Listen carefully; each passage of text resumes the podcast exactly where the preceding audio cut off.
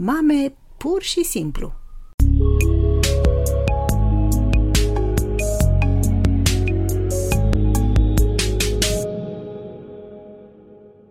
Bun găsit, draga mea! Sunt Irina Pârvu, psiholog, psihoterapeut de familie și cuplu, educator parenting. Multe mame sunt îngrijorate din cauza că la despărțirea de copiii lor, atunci când trebuie să-i lase la creșă, la grădi sau în altă parte, aceștia manifestă un distres profund, o stare de stres foarte, foarte puternică.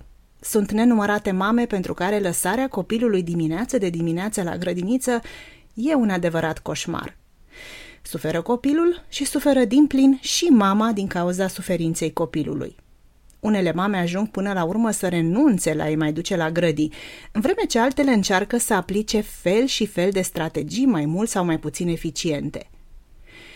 Una peste alta, pentru o serie de mămici și copii, despărțirea a devenit un adevărat calvar. Dacă și tu te înscrii în această categorie, astăzi îți propun să stăm un pic de vorbă și să înțelegem împreună ce se întâmplă și mai ales ce putem face în astfel de situații. Noi, psihologii, ne întâlnim frecvent cu cazuri de anxietate de separare. De regulă, astfel de situații apar la separarea copilului de casă sau de tine, de figura de atașament. Copilul își imaginează că persoanelor dragi li se va întâmpla ceva rău, că îi va pierde, de exemplu. Sau copilul își poate imagina că el se va pierde, că o să rămână singur, că se va îmbolnăvi și așa mai departe. Așa se explică faptul că anumiți copii se agață cu disperare de persoana de care sunt atașați, sperând să nu fie lăsați singuri, refuzând să doarmă în orice loc, în afara casei sau putând avea chiar și coșmaruri legate de separarea de casă sau de figura de atașament. Rezumând, anxietatea de separare se referă la o frică excesivă, la o îngrijorare provocată de separarea de casă sau de figura de atașament. Să știi însă că aceasta e o fază normală în dezvoltarea unui copil, fiindcă îl ajută să înțeleagă modul în care funcționează relațiile.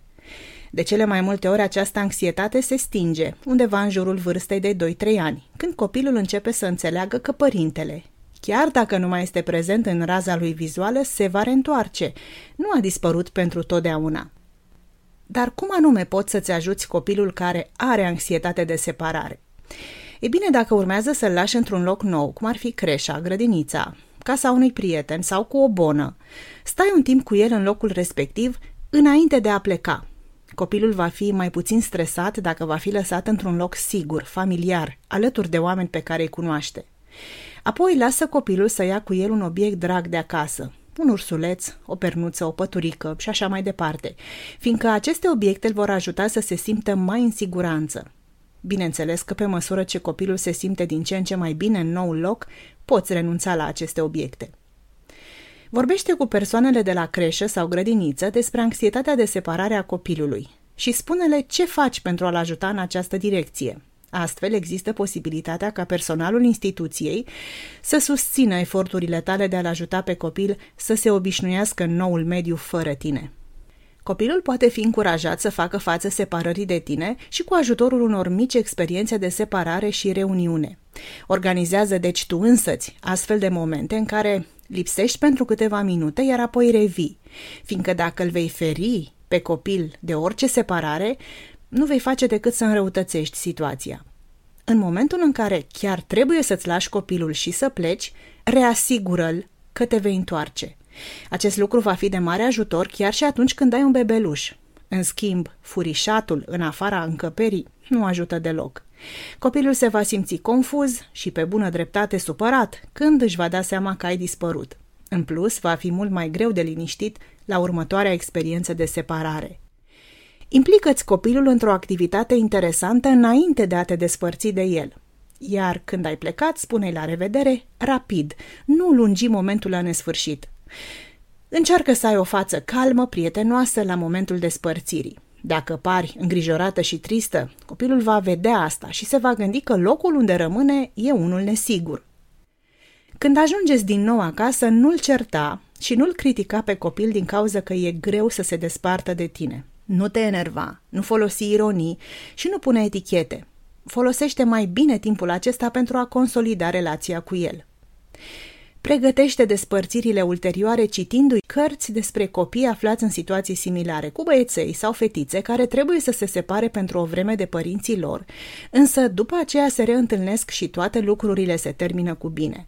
Da, poți să găsești astfel de cărți în librării. Sau inventează tu o poveste în care personajul principal are anxietate de separare, dar reușește să-i facă față și să fie în final ok. Nu uita să observi și cele mai mici indicii care îți arată că fiul sau fica ta este pe calea cea bună, că face față bine despărțirilor. Vorbește despre aceste mici victorii cu copilul tău și laudă-l. Pe măsură ce copilul crește, când ajunge în clasa pregătitoare, iar apoi în clasa întâi, e de așteptat să trăiască la cote din ce în ce mai slabe anxietatea de separare. Bineînțeles că vor continua să existe și momente în care va prefera să rămână cu tine sau să rămână acasă.